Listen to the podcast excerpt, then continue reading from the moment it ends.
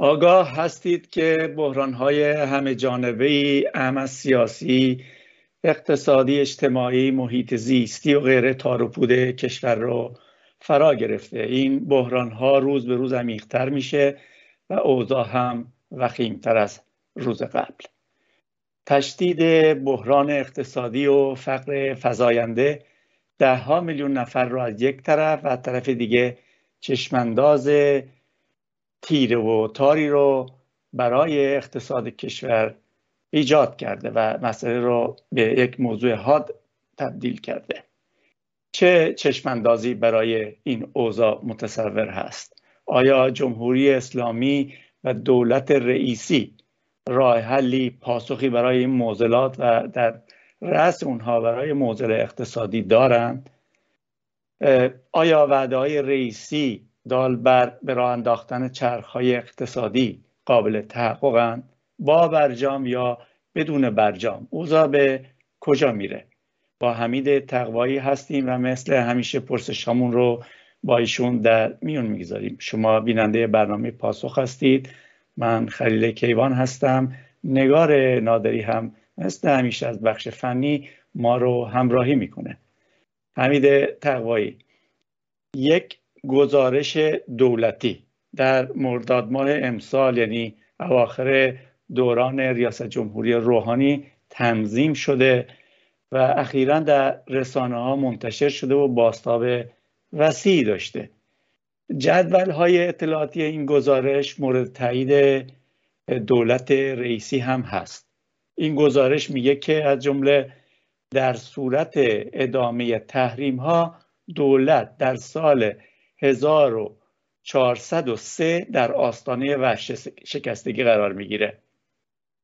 و نرخ دلار در سال 1406 تا 284 هزار تومان یعنی نزدیک به 300 هزار تومان بیش از ده برابر نرخ, نرخ امروزش اوج می‌گیره. آیا مشکل جمهوری اسلامی مسئله تحریم هاست. اگه تحریم ها مثلا رفت بشه اوضاع اقتصادی سر و سامون می‌گیره و اساسا رفع تحریم ها ممکن هست به نظر شما؟ خب، تحریم ها عامل تشدید کننده این وضعیتی که توصیف کردید هست ولی به هیچ وجه علت و ریشه مسئله نیست. کما اینکه در همین گزارشی که شما نکاتی ازش رو ذکر کردید به گفته میشه که حتی اگر برجام دو به توافقی برسیم و تحریما برداشته بشه همین ورشکستی اقتصادی سه سال زیتر اتفاق میفته یعنی 1406 اتفاق میفته یعنی در هر حال ورشکستگی اقتصادی رو همشون دارن میگن در راه از چند سال آینده. حالا تحریم ها یا بدون تحریم ها فرق دو سه سال حد اکثر به این معنا می‌خوام بگم خود گزارش هم نشون میده که تحریم ها مسئله اساسی مسئله نیست. یک نکته دیگه که من بارها برایش تاکید کردم این هست که یکی از بزرگترین خیزش ها این دوره یعنی خیزش 96 در شرایطی رخ داد که برجام هنوز سر جاش بود دولت روحانی بود. برجام هم در واقع ادعا می‌کردن داره پیش میره سرمایه گذاری ها شروع شده و غیره و غیره. در اوج اون برجام اون خیزش 96 اتفاق افتاد که همه می‌دونیم اساسش فقر و عدم تامین معیشتی و غیره بود. و بعدم 98 و غیره.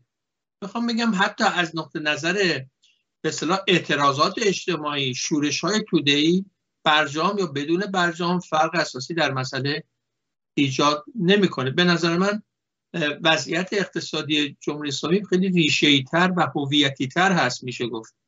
تا بشه با این نوع سیاست مثلا رابطه جمهوری اسلامی با دولت آمریکا یا برجام یا هر نوع مذاکرات دیگه با اینها نمیشه قضیه رو توضیح داد. قضیه پاییتره و یک بحران ساختاری ما الان شاهدش هستیم. بله. جناهی از حکومت و حتی برخی از نیروهای اپوزیسیون. سیاست های نئولیبرالیستی و خصوصی سازی ها رو باعث بحران اقتصادی حکومت می‌دونن. آیا این مسئله مسئله سیاست های نئولیبرالی و خصوصی سازی ها موجب بحران اقتصادی و یا لاقل تشدید اون نمی‌تونه باشه؟ به نظر من تأثیری نداره. تا اونجایی که بحث بحران و میشه گفت الان دیگه از بحران هم فراتر رفته. بنبست فروپاشی اقتصادی جمهوری اسلامی برود میشه. مشکل خصوص سازی یا دولتی یا اقتصاد دولتی یا غیره نیست. اینکه بخش های از مثلا مالک کارخونه کیه؟ اداره کننده به واحدهای تولیدی کی هست؟ در نفس این بحران تغییر نمیده. به اضافه اینکه به نظر کلا خصوصی سازی یا دولتی خصوصی به اون حالت کلاسیکی که مد نظر هست از این اصطلاحات در ایران هیچ وقت وجود نداشته. خود حکومتی ها بهش میگن خصولتی یعنی دولتی خصوصی. این چیزی که اقتصاد خصوصی نامیده میشه در واقع سر قضیه برمیگرده به آیت الله میلیاردر و اعوان انصارشون به باندهای حکومتی که همه کلاهشون رو عوض می‌کنن مزاید مقایسه بین خودشون می‌ذارن قراردادها پیما... قراردادهای کاری رو می‌گیرن پیمانکار میشن بر بخش از مختلف اقتصاد دست انداختن. همین الان سپاه پاسداران نزدیک 80 درصد اقتصاد ایران در کنترل می‌کنه. نمی‌دونم میشه بگیم گفت خصوصی یا دولتی یا کدومشه. یا فرض کنید نقشی که فرض کنید آستان قدس رضوی داره برای بخش عمومی از اقتصاد. اینها همه دستشون در دست همه. یک باندهای مافیایی که یک پاشون در دولته یک پاشون در اقتصاد و تجارت و چپاول و قارت جنگلخواری دریاخواری مسکنخواری و غیر و غیره. اینها مثل یک سرطان به اقتصاد ایران چنگ انداختن و دارن می‌زنن و می‌برن. مثلا این اقتصاد رو با صفتهایی مثل اقتصاد خصوصی دولتی نمیشه توصیف کرد. یک به صلاح قارت و چپاولگری حاد و اوریانی در جریانه که دولت و حکومت و بادهای حکومتی نقش اساسی درش دارن. در عین اینکه اقتصاد دولتی هم نیست اقتصاد دولتی بالاخره یک برنامه ریزی هست. برای مبنای برنامه های فرض پنج ساله سه ساله چند ساله کار می‌کنن. چیزی که در جمهوری اسلامی وجود خارجی نداره برنامه‌ریزی اقتصادی اصلا قابل برنامه‌ریزی نیست. بنابراین هر نظر که نگاه کنید این اقتصاد نه اقتصاد خصوصی نه دولتیه و نه به خصوص با این عوامل میشه مشکلاتش رو توضیح داد. یه چیز دیگه ای که روبرو میشیم باش اینه که دولت رئیسی هم مثل بقیه دولت ها تقصیر مسائل اقتصادی و مشکلات رو به گردن دولت قبلی میندازه. این تو همشون مرسوم بوده. سوال اینه سیاست های اقتصادی متفاوت دولت ها و درگیری های جناهی چه تأثیری بر اوضاع آشفته اقتصادی حکومت داشته؟ از این نظر هم به نظر جمهوری اسلامی حالت متعارف و عادی نداره.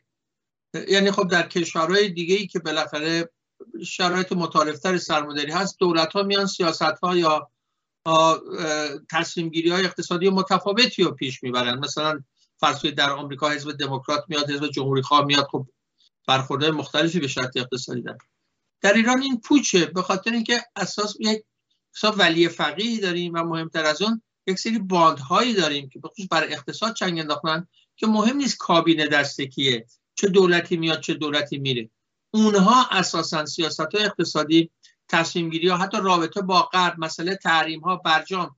ببینید همه اینا دست اینها از بیت رهبری و خود خامنه بگیرید تا باندهایی که به سرداران سپاه هستن نهادهای مهم اقتصادی هستن که چند انداختن به بانک ها چنگ انداختن به معادن چنگ انداختن به بنادر صدور و واردات و صادرات. ارز دولتی و تفاوتش با ارز آزاد و سودهای میلیاردی که از این به جیب زده میشه این در همه دولت ها ثابت بوده. از دوله دوره همون ابتدای فرض کنید رفسنجانی که اومد بحث خصوصی سازی و غیره مطرح کرد تا امروز و تا قبل از اون هم اینها چنگ انداختن به اقتصاد. بنابراین سیاست دولت این وسط تعیین کننده نیست. یک واقعیت اقتصادی پایه‌تری وجود داره که هر دولتی سر کار بیاد اون موقعیتش از دست نمیده دست بالا رو داره در اقتصاد و بساط دوستی و چپاولش رو همچنان گسترده کرده. از این نظر دولت ها نمی‌تونن کاری بکنن. اساس قضیه کل این حکومت و به قول خودشون عمود خیمه این اسلام یعنی حکومت اسلامی یعنی رهبری و بیت رهبری هست و اعوان انصارش که بر تمام اقتصاد چنگ انداخت. خب اگه ریشه مسائلش این چیزا نئولیبرالیسم خصوصی سازی مسئله برجام و مسائل متعدد دیگه ای نیست. ریشه بحران اقتصادی جمهوری اسلامی رو شما در چه می‌بینید؟ به نظر من این یک بحران که اشاره کردم یک بحران هویتی است و همزاد این حکومته ببینید این مسئله اقتصاد با تحریم ها شروع نشد. قبل از اون هم. اصلا روز اولی که جمهوری اسلامی روی کار اومد هیچ وقت نتونست سرمایه ها رو به اون معنای متعارفی که مثلا در ترکیه می‌بینید در مراکش می‌بینید در اردن می‌بینید تا کشورهای غربی و من مثال نمی‌زنم. همین کشورهای منطقه. حتی به اون معنا هم نتونست اقتصاد رو مستقر کنه و یک حالت متعارفی نسبتا متعارفی حتی با ثباتی بهش بده که معلوم باشه که وقتی یک سرمایه گذاری میره تو این رشته سرمایه گذاری می‌کنه تا پنج سال بعدش رو می‌تونه حساب کنه که رشد می‌کنه دولت روش چنگ نمیندازه نمیان مصادرش کنن نمیان قوانین عجیب غریب سر راهش بگذارن. فساد بهش اجازه میده که بالاخره کارش رو بکنه. هم چیزی هیچ وقت نبوده. شرایط همیشه از نظر اقتصادی برای جمهوری اسلامی یک حالت موقت و گذرا و لرزان و شکننده ای داشته که از این ستون تا اون ستون امر خودشون رو پیش بردن.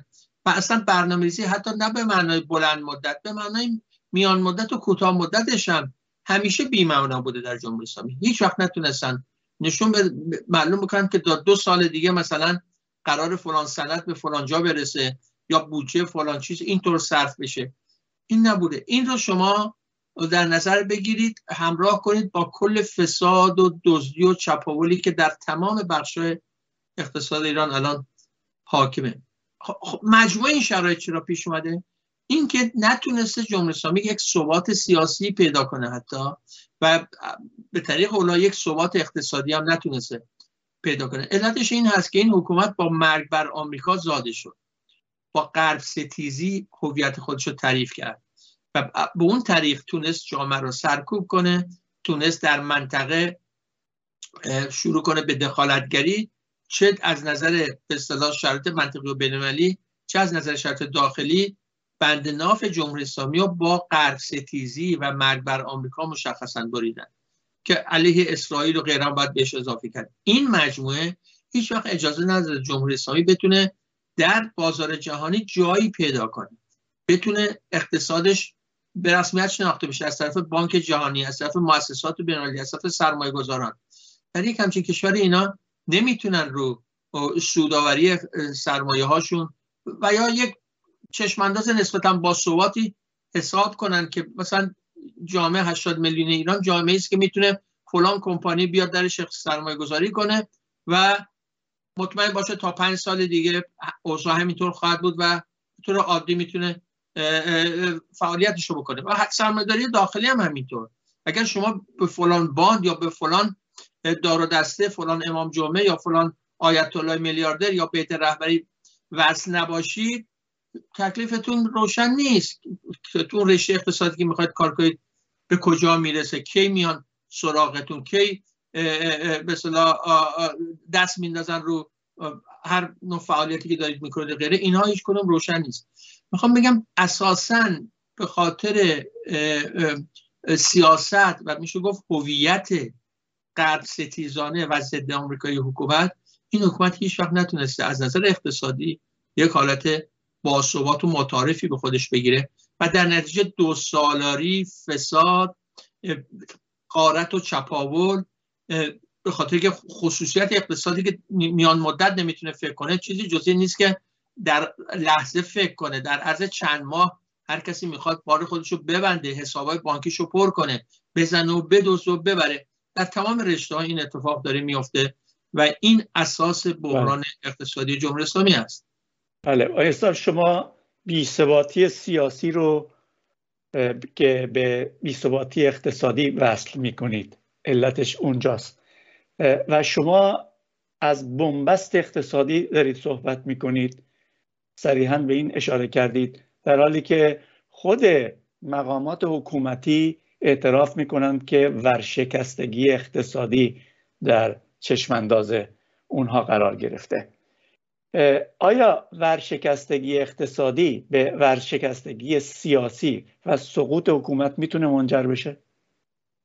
به طور خود به خود طبعا نه. خیلی از دولت ها هستن که از نظر اقتصادی ورشکستن و یا بحران شدیدی دارن ولی سر جاشون هم نشستن. اینها در جمهوری اسلامی ولی این وضعیت رو نداره. به خاطر اینکه بحران اقتصادی حکومت همراه بوده. اصلا نتیجه ای هست از بحران سیاسی این حکومت. و مردم همیشه در اعتراض بودن. به مقابله این حکومت برخواستن. فرق می‌کنه با یک جوامع کاملا اختناق زده مثل مثلا شرایط دوره سلطنت در ایران که اجازه نمیدن جامعه نفس بکشه و سیاست های خودش رو پیاده می‌کردن. اگر چه این چیزی بود می‌شد با ورشکستی اقتصادی حتی سر قدرت باقی موند. ولی در جمهوری اسلامی قضیه برعکس حتی وضعیت تحریم ها هم نبود. هم که صحبت کردیم برجا هم سر جاش بود. باز مردم ریختن تو خیابون اعتراض کردن. می‌خوام میگم اون حلقه ای که ورشکستگی اقتصادی و به ورشکستگی سیاسی حالا اگه بخوایم بگیم وصل می‌کنه اعتراضات توده ای هست. نپذیرفتن مردم هست. اعتراض مردم ایستادگی مردم در برابر این شرایط هست. که این فاکتور همیشه در جمهوری اسلامی خیلی فعال بوده به خصوص در سالهای اخیر از 96 به بعد. و همین امروز ما شاهدیم که کارگران معلمان بازنشستگان زنان جنبش های مختلف جنبش دادخواهی علیه اعدام برای آزادی زنده سیاسی مدام در جوشش و حرکت و رو به گسترش و عمیق میشه. و یک خواست اساسی همه اینها همه این جنبش ها طبعا شرایط ناامن اقتصادی هست. چون ورشکستی اقتصادی همراه خودش بیکاری، گرانی، فقر، فلاکت، عدم تامین پایترین نیازهای انسان ها رو غیره رو با خودش میاره و در جامعه ایران جامعه نیست که اینها رو تحمل کنه و به صدای اعتراضش بلند نشه. این رو ما می‌دونیم. به این معنا هم گفتم فاکتوری که این بحران اقتصادی و به یک بحران عمیق میشه گفت طوفانی یک شرط طوفانی انقلابی در ایران وصل می‌کنه. نپذیرفتن مردم اعتراضات توده مردم و تعرض مردم هست و این فاکتور خوشبختانه ما هر روز داریم مشاهده می‌کنیم. پرسش آخرم رو می‌خوام طرح کنم. برای این بحران اقتصادی چه راه حلی وجود داره؟ آیا هیچ بخشی از سرمایداری ایران از جمله نیروهای راست در اپوزیسیون راه حلی برای این اوضاع دارند؟ راه حل حزب کمونیست کارگری برای این بحران چیه؟ من فکر می‌کنم هیچ بخشی از سرمایه داری ایران راه حلی نداره. می‌دونم خیلی از نیروهای اپوزیسیون میگن خب اینا تقصیر جمهوری اسلامی آخوندها فاسدن دزدن. میایم این بساط چپاول جمع می‌کنیم سرمایه‌داری متعارفی روی کار میاریم و اوضاع خوب میشه و غیره. ولی واقعیت اینه که جمهوری اسلامی داره کل طبقه سرمایه‌داری ایران نمایندگی می‌کنه. همیشه به نظر اینطوره. اگر حکومتی سر کاری که شرط اقتصادی ایران رو به این وضع انداخته این به این معنی که کل طبقه بورژوازی ایران راه حل دیگه ای نداشت. وگرنه اصلا جمهوری اسلامی از روز اول به کار نمیومد این حکومتی که در مقابل بحران سرمایه‌داری در ایران زمان شاه شکل گرفت. انقلاب 57 در مضمون خودش در عمق خودش کنه خودش یک انقلاب فقط ضد سلطنت نبود. انقلابی بود برای که جنبش شورایی روی کار آورد. مردم به شورا رو آوردن. مردم علیه فقر علیه نابرابری شعار می‌دادن. خواستشون این بود خارج از محدوده که همین هاشی نشینان امروز امروز در ایران هم هستن اونها یک ستون اصلی انقلاب بودن در برابر بیهوقی اقتصادی و فقر و فلاکتی که در حاشیه شهرها وجود داشت. این وضعیت باعث جمهوری اسلامی بیاد و جمهوری اسلامی همینطوری که تا امروز دیدیم تونسته بالاخره سرمایه‌داری در ایران نمایندگی بکنه. این که حالا از نظر بقیه بخش طبقه سرمایه‌دار نماینده شایسته ای نیست یا قبولش ندارن غیره تغییری در این واقعیت نمیده که در سطح پایه‌ای کل سرمایه ایران به این وضعیت افتاده. و اگر اینا به مذهب رو مجبور شدن. راه دیگه جزی نداشتن و مذهب هم با خودش حکومت اسلامی هم با خودش همین فجایع رو آورده. نکته دیگه این هست که اقتصاد فرض کنید که حالا جمهوری اسلامی بره یک یک دولتی بخواد بیاد سرمایه‌داری در ایران حفظ کنه. خب باید بره نسخه بانک جهانی رو پیاده کنه. و اونم با این اقتصاد اقتصادی که در ایران هست که بسیار از نظر بسیار توان تولید بهرهوری و غیر عقبتر از بقیه جای دنیا هست. خب برای اینکه این بتونه سری تو سرا دراره برای اینکه بتونه در حتی اقتصاد منطقه چه جهانی قابل رقابت باشه باید تصمیم از گرده کارگری بکشه و این یعنی همون نسخه های ریاضت کشی اقتصادی بانک جهانی. حالا امامه اسلام رو بر بدارید چیز دیگه به جاش بذارید. در هر حال از نظر اقتصادی هر نیروی بخواد که سرمایه‌داری در ایران حفظ کنه باید بیاد ریاضت کشی اقتصادی رو پیاده کنه و اون یعنی همین فلاکت همین فرق همین بیکاری همین وضعیت. مجموعه اینا چی نشون میده؟ اینو نشون میده که برای حل این بحران که یک بحران ذاتی من می‌خوام بگم سرمایه‌داری ایران است نه فقط جمهوری اسلامی. برای حل این بحران باید سرمایه‌داری کنار زد. و این راه حلی که ما داریم. اقتصادی که بر مبنای بردگی مزدی بر مبنای استثمار بر مبنای بهره کشی از کارگران به نفع یک اقلیت میلیاردر بخواد بگرده وضعیتش هم می‌خواهد بود. تمام دنیا اینطوریه. در ایران جمهوری اسلامی هم اینطوره. بعد از جمهوری اسلامی هم اگر بخوای سرمایه‌داری و نگهداری محور کارتون باید سوداندوزی و در نتیجه بی, بی حقوق کردن به عقب روندن زیر خط فقر روندن اکثریت از مردم به نفع یک اقلیت مفکر سرمایه‌دار باشه. تا وقتی بساط این هست به نظر من وضعیت برای توده مردم همین خواهد بود. راه حل برای ما راه حل نجات اقتصاد ایران در واقع نجات مردم از شرایط فقر و استثمار و بهره کشی هست. و این جواب این فقط این می‌تونه باشه که شما باید اقتصاد و بر مبنای تأمین نیازهای همه مردم سازمان بدید سود و سوداوری رو کنار بگذارید و این چیزی جز سوسیالیسم نخواهد بود. به نظر راه حل اساسی و راه حل نهایی اقتصاد به هم ریخته ایران یک جامعه سوسیالیستی مبتنی بر تأمین نیازهای همه افراد جامعه است بله با تشکر از شما حمید تقوایی. همچنین از شما همراهان بینندگان و شنوندگان برنامه پاسخ. به پایان برنامه رسیدیم. هر کجا که هستید اوقات خوبی رو برای شما آرزو می‌کنیم.